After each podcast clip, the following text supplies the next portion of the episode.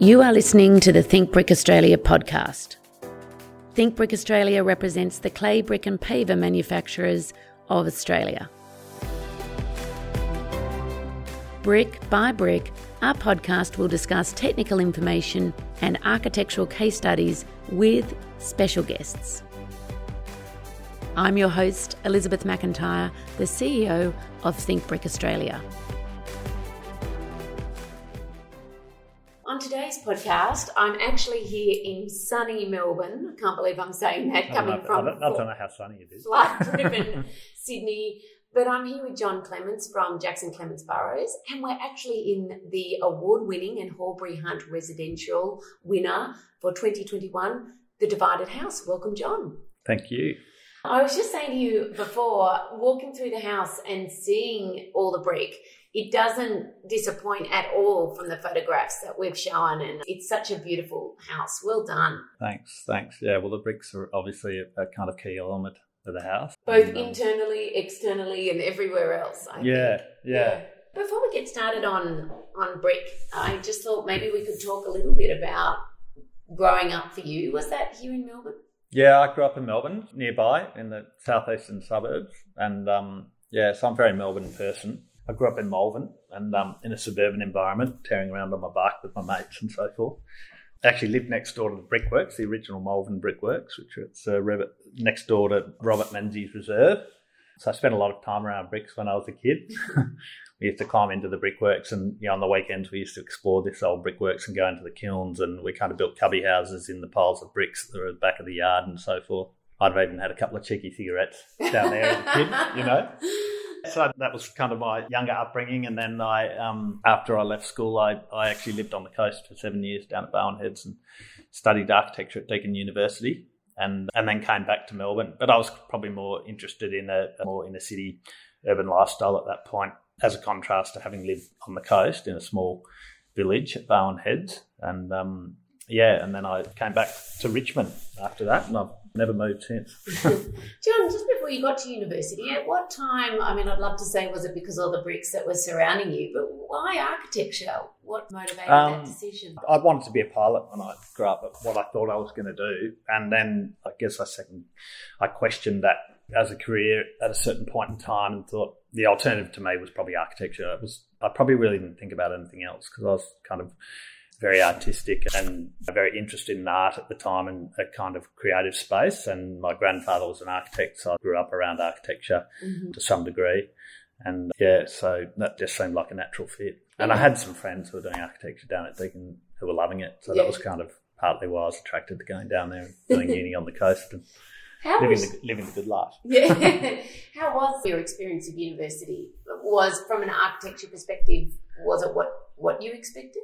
No, I mean, it was, I didn't have a preconceived idea what, of what it was about. But Mhm. going to Deakin's a very different experience to, say, doing architecture at Melbourne University in Melbourne. And we all lived, we lived in coastal villages and kind of came into, into Geelong to the Waurn Ponds campus to go to uni. So it was, we, we kind of lived in small communities of students. So it was like di- quite different to going to college or Mhm. whatever.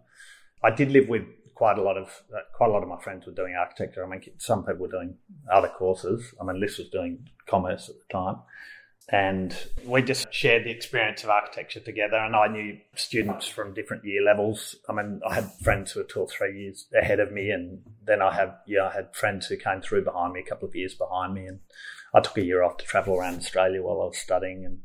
I wasn't the perfect student, you know, so, so it might have taken me a little bit longer to get through my course than it should have. But yeah, you get wound up in the lifestyle down there, and, and but I think it's kind of great as well because it gives, just gives you a kind of sense of independence and confidence about what you're doing. And, and I moved away from it, living with my parents at 17 years of age to live on the coast and, and do architecture and yeah, and I developed great friends down there, and, and also you're in a you're in a really diverse community. Like you've sort of got all sorts of different people doing different things who live within a small village and and them all. And I worked at the Barwon Heads pub, so having worked in the public bar for many years, and you, you get to know everyone, Yes. um, a full cross section of of a community, and that's a kind of great grounding to architecture because you are dealing with people in the industry, just a, a full cross section of people across the building industry and in the profession and so forth. So, yeah, it just you know was a good good good place to start, I guess. And so, what happens after university? You've you've gone around Australia, and then what happens when you finish?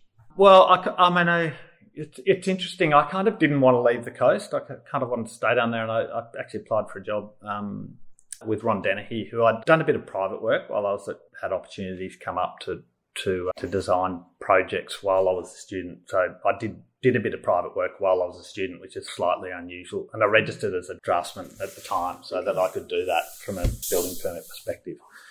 And I did a house for a, a friend of mine who was a professional windsurfer at Torquay and met Ron Dennehy, who was a builder who built that house. I was sort of interested in working for, for Ron at the time and then another part of me was like, I'll come back in the city and go and work for a practice. And I thought if I come to the city, I didn't want to work for a small practice. I was attracted to the idea of the kind of contrast of, you know, the the small village atmosphere at Barwon Heads and coming back and working, just throw myself straight into the city and work in a large practice and see where that goes. And ultimately, I ended up getting a job with Daryl Jackson's practice. And it was a little bit of an interesting one because the, the kind of having come from Deakin University, Daryl had just um, picked up the master plan for Geelong Grammar School, and they project that they needed to, which required people to work on site for about six weeks and do a building audit of the whole campus. And anyway, that opportunity came up, so it was attractive to me because like halfway yes. halfway back to the city. So I came back to the city and then ended up working in Geelong for a couple of months at Geelong Grammar, and then came back into the city office and and yeah, and that that was it. That was my only job. Yes. After that, we set up JCB. So. And, and, so, did that happen quite soon afterwards? I worked for Daryl for three years, so and he gave me some great opportunities. And I worked in some design space with Daryl, hands on on some small projects, and then I also had a project architect role quite early and was given. Um, quite a bit of responsibility ultimately on the Customs House Museum project towards the end of those three years. So I kind of developed a cross section of experience and but I, I I met Tim through Daryl. Mm. Yes. Obviously, Tim's Daryl's son, and Tim ran a studio downstairs, and I, I spent a bit of time working with Tim on some smaller projects. I had some private work at the time, and then Graham Burrows as well was working for Daryl. Yeah. He had a little, a couple of private pro, private jobs, and worked on those with Tim as well. So three of us had had the opportunity to work together in a kind of confined space, separate to the main office and just we really enjoyed each other's company. And I mean cutting a long story short that's where the interest in working together started and and at the point where we were kind of ready to say well let's do our own thing which is really coming off the back of private work. So once you've got a couple of projects finished and they're being published that created other opportunities. Mm. so we just had a conversation about setting up a practice together and yeah, and I guess there was a question about whether Daryl would be happy about that or not, but he was really supportive. Oh, okay. Um, yeah, yeah, so we, we set up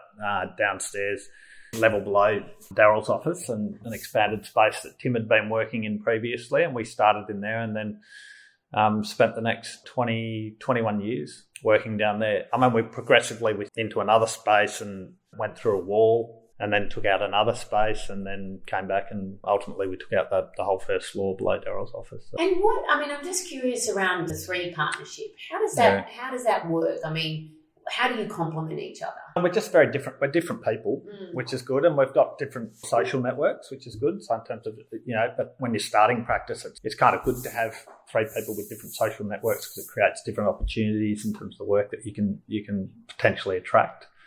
But we're all designers, but we all have different skill sets and we're very different personalities. And there's something I mean, we're just we're just lucky to have a partnership that's been really pretty strong all the way through. It's probably challenging for some people in the office too, because the three of us are so close. Like we regularly lunch together. Probably for the last 20 years, we've probably had lunch together at least, you know, three times a week, if not four. So, and we continue to do that. And there's times where at lunch we don't even talk about work. It's just completely off the radar. And there's other times where we just talk through issues that we need to resolve and things like that. So that's probably been a part of that, I, that being so close to each other and we sit together. Yeah, it's probably, we've just been able to kind of stay the course. I mean, I've been around yeah, I've had friends who've had challenges in their practices, and I think it's it's not easy to to have a partnership. I think it's mm. it's more difficult probably in architecture to have a partnership of two than it is with three, because of mm. course, kind of with three, you've always got to accept that if two people want to go in a given direction, you just have to ride with it. So. I was, um, I was um, going to say and that, that works. Yeah, yeah I was yeah. going to say. Um, I think it was George Lucas early on with Ron Howell or something that said it's always good to have three because you'll get it to a decision very quickly. Yeah. Because there'll always be two against one or yeah. Yeah, not look probably probably earlier, maybe in the first ten years, there was more challenging times where we had to resolve things together through that kind of that concept of the three, and that's that resolves itself.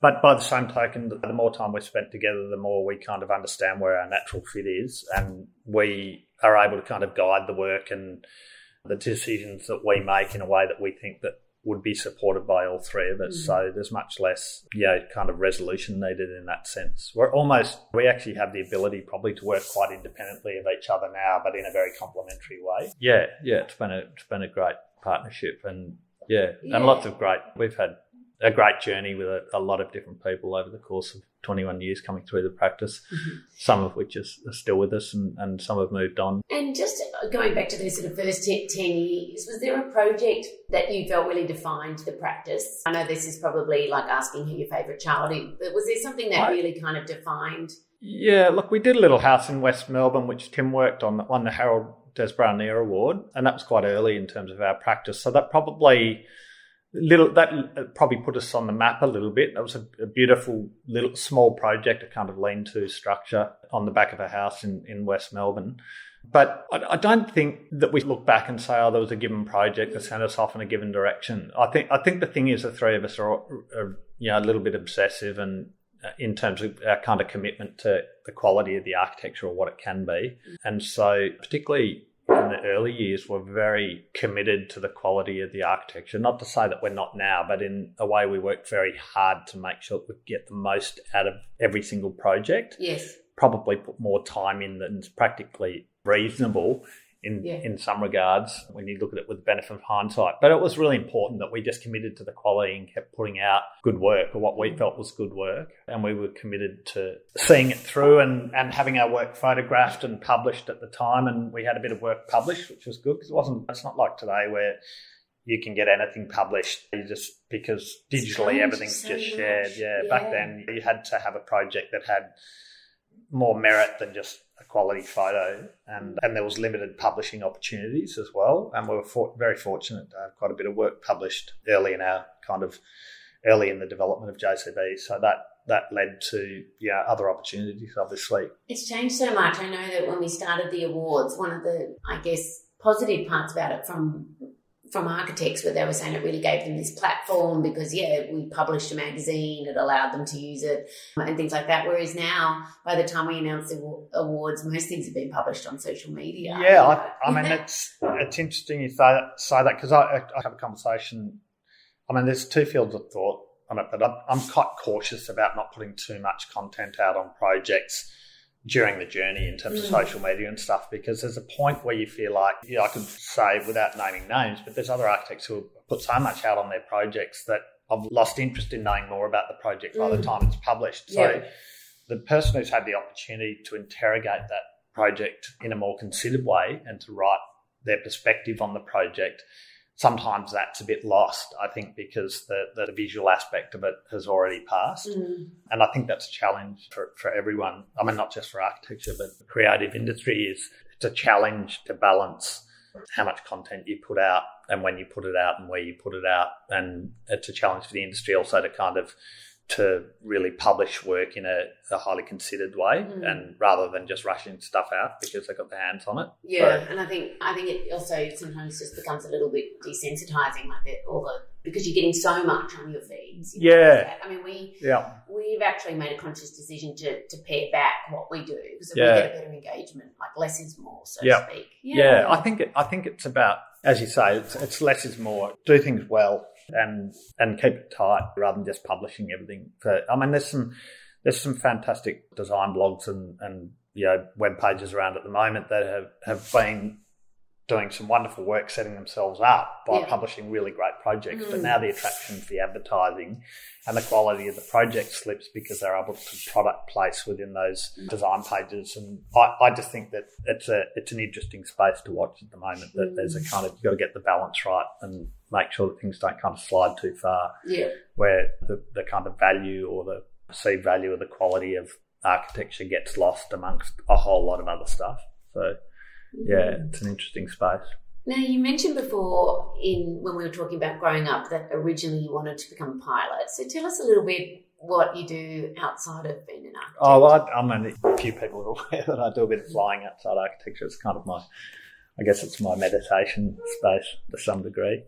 But uh, I've always had an interest in flying. My parents actually both had their pilot's licenses when they were young, and I did a bit of flying with them as a kid. They don't fly anymore. But yeah, I just picked, I mean, I just picked up the bug. Uh, yeah, I kind of think there is a really strong relationship between sort of the concept of you know, three, three dimensional visualization and architectural process and the concept of flying because it's a very three dimensional kind of activity. And, and, what sort of aircraft are you flying? I fly a range of different aircraft. I've kind of, I mean, I fly I've got an aircraft that I built, which I built over four years a while back. I think I almost got divorced over that process, but that's another story. Yeah, I built an aircraft over four years. That was a, a fantastic experience. It was something that I've always wanted to do. I mean, and that's I, what you know, you're flying. Yeah, yeah, I fly that now. Yeah, yeah, I've, I finished that um, in 2010. So I've been flying that aircraft for 10 years. And I mean, when I was younger, while I was at uni, I got into hang gliding and I flew competitive hang gliding, and then I got into gliding as well. And and then, yeah, ultimately I built the aircraft, and now I'm involved in gliding and um, flying and building aircraft, and I've been involved in flying old warbirds, you know, World War II aircraft, and it's a little bit of an addiction. Wow. Obsession. So, how often are you flying, and where do you fly to? My in-laws live in New South Wales, so I fly up there fairly regularly with the family. But I, I listen, I had a farm for 20 years, and when we lived in Little River, we left Melbourne for a period of time and lived at our farm down at Little River for six or seven years, and I've developed an airstrip there, and I've got a, a hangar and a few friends who they they keep their aircraft out at the airfield there, and yeah, so that's where I base myself in terms of doing my flying, and yeah, and I I mean I fly all over the place. I've been to Perth a couple of times, and Western Australia, and up to the north. Northern Territory and when you're flying into Sydney, do you which yeah, airport? From a time perspective, it's quicker to fly commercial, mm-hmm. just get in and out because Melbourne to Sydney is such a such a well structured route. But yeah, I'm more, it's more about going to places that you can't go to from a commercial perspective. But yeah, it's just a space I like to be. And I think the thing for me is that with the things that are on your mind with work, I mean, when you have your own practice, your work is always is a part of your life every day of the week, seven days a week. It's always there. But when I go flying, that's when I switch off and I, am in a completely different space and I'm in a, a you know, different social group and I'm just, it's my way of separating myself from my work, I guess. Yeah. Where do you see the architecture profession going and how have you felt you've contributed to that over the years? Yeah, interesting. I, I mean, I, I, think one thing I'd say is I sort of got, I, I got involved in the um, Institute of Architects with at the Victorian chapter level um, when Rob Stent was president at the time. He encouraged me to get involved, and I've I've had a long term friendship with Rob Stent since that time.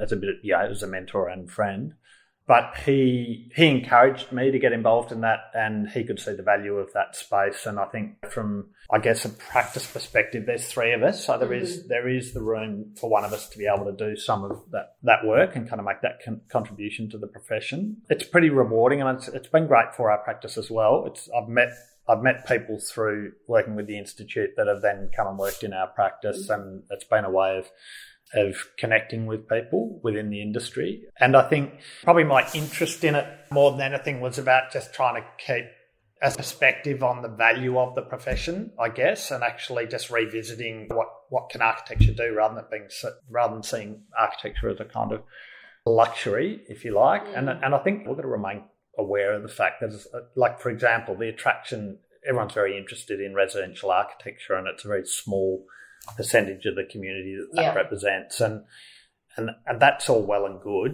And it's quite beautiful and people aspire to live like that. Some people don't, but there's a lot of people who are attracted to that. But I think it's actually the whole other side of architecture that's far more relevant in terms of what it can do in communities and, and what certain buildings can do in terms of the way we live or we work or through education or otherwise. And probably my interest always at the Institute was trying to find that balance mm. and kind of revisit the value of the profession and how we communicate the values of the profession. I yeah. guess that leads me to my next question with everything going on in the world. And it's been fascinating for me to ask architects where they see the role of architecture in what's happening with the environment. Where do you see it? I, th- I think it's critical. If I was to be really frank, I think there's a little bit of a danger that architects say we're environmentalists and we're doing our bit for the environment, but not doing as much as they could. So I, I think actually the concept of measuring the, the outcomes mm. is really important and actually saying, well, critically, what's the difference that we're making and where can we improve in those areas? So rather than sustainability being an add-on or saying, yeah, mm. well, look, we double double glazed that building or we put solar panels on the roof. It's much bigger than that, and it's looking at sort of social and economic sustainability as well. Mm. So, yeah, I think I think the accountability of architects is really important, and probably it's something that the profession could improve with in terms of as a collective that we actually are prepared to put ourselves on the line and say let's you know let's be more transparent about the work that we're doing and what the impacts are. And architects build a lot of buildings made of a lot of concrete, and there's a big carbon footprint there. So yeah, I think it's it's more about accountability and, and understanding that, and I, I think that'll shift. I mean, it, it's certainly shifting at the moment, but it's we've got a lot further to go. Yes, and uh, I mean it's interesting. I think probably 10 years ago was all around materials, whereas I do think now it's moving more to how do things operate. Um, yeah, and, you know, yeah. and and that's a good thing because I think it was all going the other way before in the sense that everyone was double glazing windows and then they'd find they'd be putting in air conditioners to make it work. Yeah. And, you know, you know on a very simplistic level. Yeah. And I mean, you know,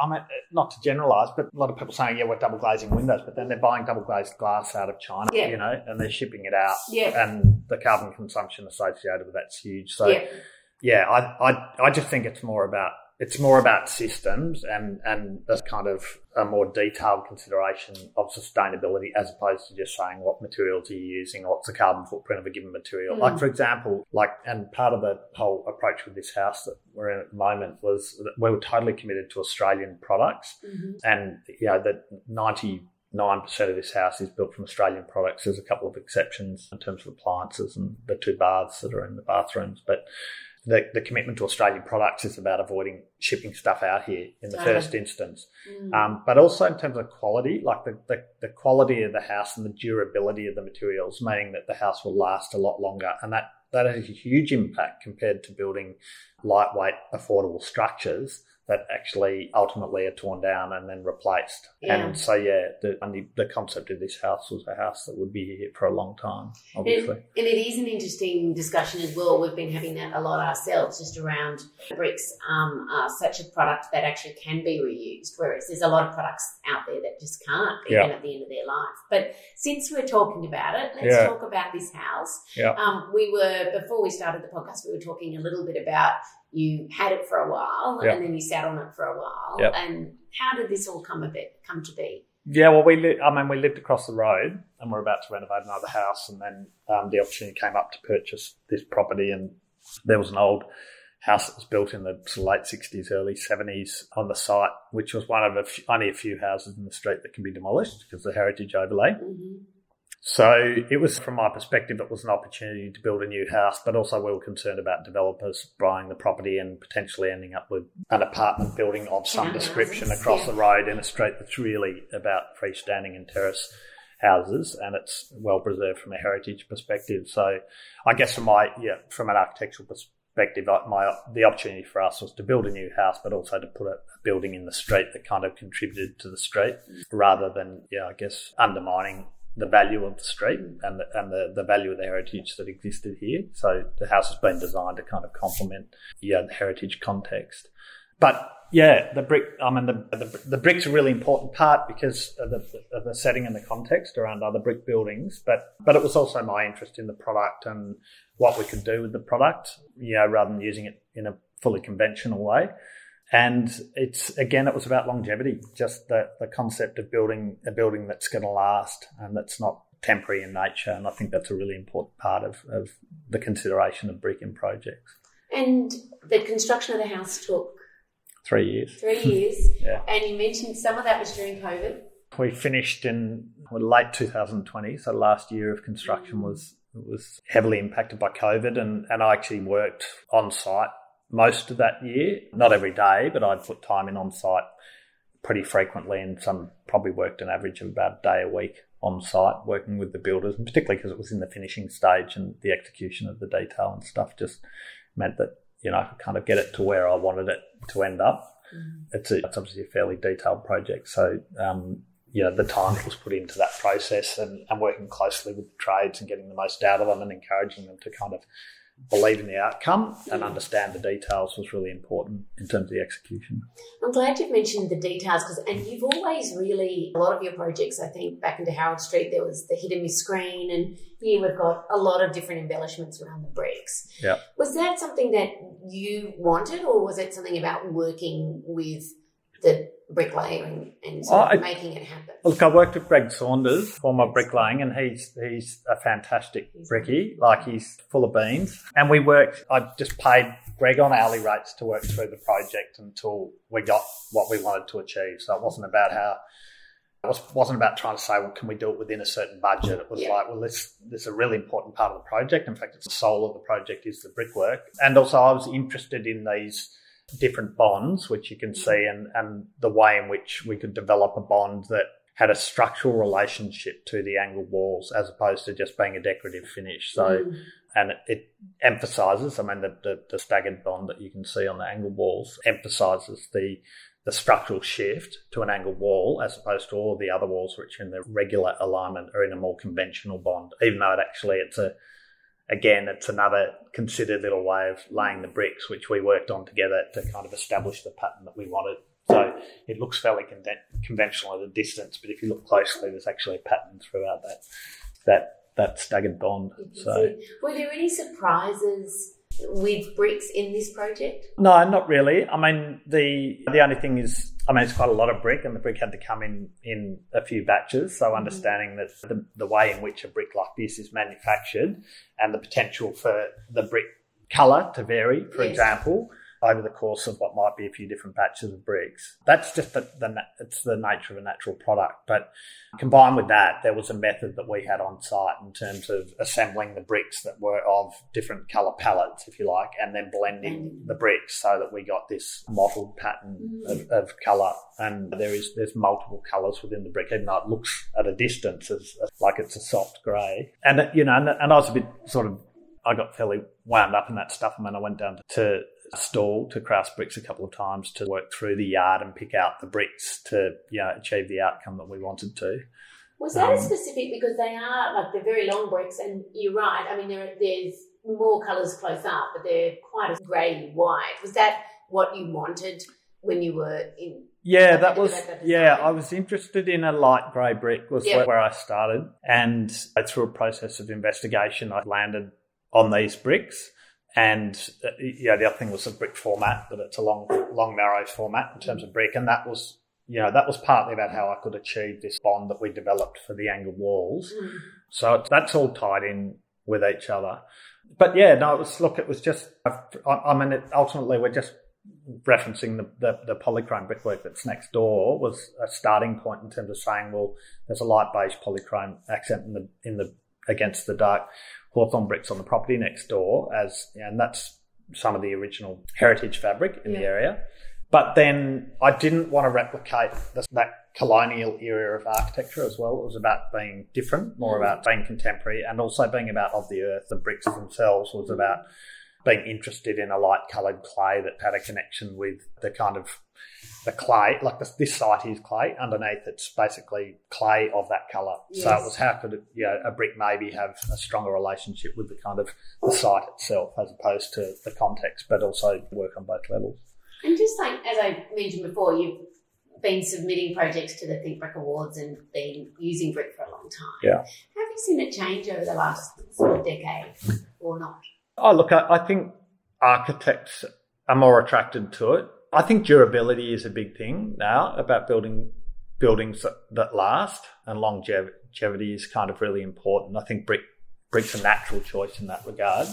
But look, the other thing is, and and again, I don't want to generalise with architecture because there's so much other work done. There's so much brickwork built in so many different contexts. So it's not just about architecture, but architects are interested in it not only because for example, in Melbourne, inner city Melbourne, a good example where there's a lot of heritage protection and the context is often clay brick because mm. we have so many brickyards in Melbourne in terms of Melbourne's kind of colonial development, putting aside Melbourne's indigenous history. And I think ultimately it's a product that makes it easy to work with the with the context and at the same time to deliver you know, quality outcomes. And then there's so much variation involved in brick, you know, like in terms of the format of the brick, the color. You can have glazed bricks. You can you can mix different types of bricks. There's no limit to to kind of what you can do. It's just a case of, of what you're trying to achieve architecturally or what you, what comfort level your clients might have with what you're doing. But I think that's what's great, and it's the diversity that's that's that makes the product so attractive. Beautiful. Well, John, we're going to move on to the rapid fire questions now. All answers are acceptable. Reading the news, a newspaper or online? Uh, newspaper. Handwriting or typing? Handwriting. For sketching ideas and concepts, would you use a pencil, pen, or an e pen? Both. Do you like to read books or listen to audiobooks? Uh, prefer to read. What's important to you, style or substance? Substance. Coffee or tea? Coffee. TV shows or movies? Both. Antique or brand new? Both. Call or text? Can I say both? Is both? You can. Yeah. Travel back in time or into the future? Back in time. Exterior or interior? Both. Video games or board games? That's quite generalised, isn't it? Exterior, interior. Video games or board games? Uh, video games. Form or function? Both. With relation to design, complex or simple? Uh, simple.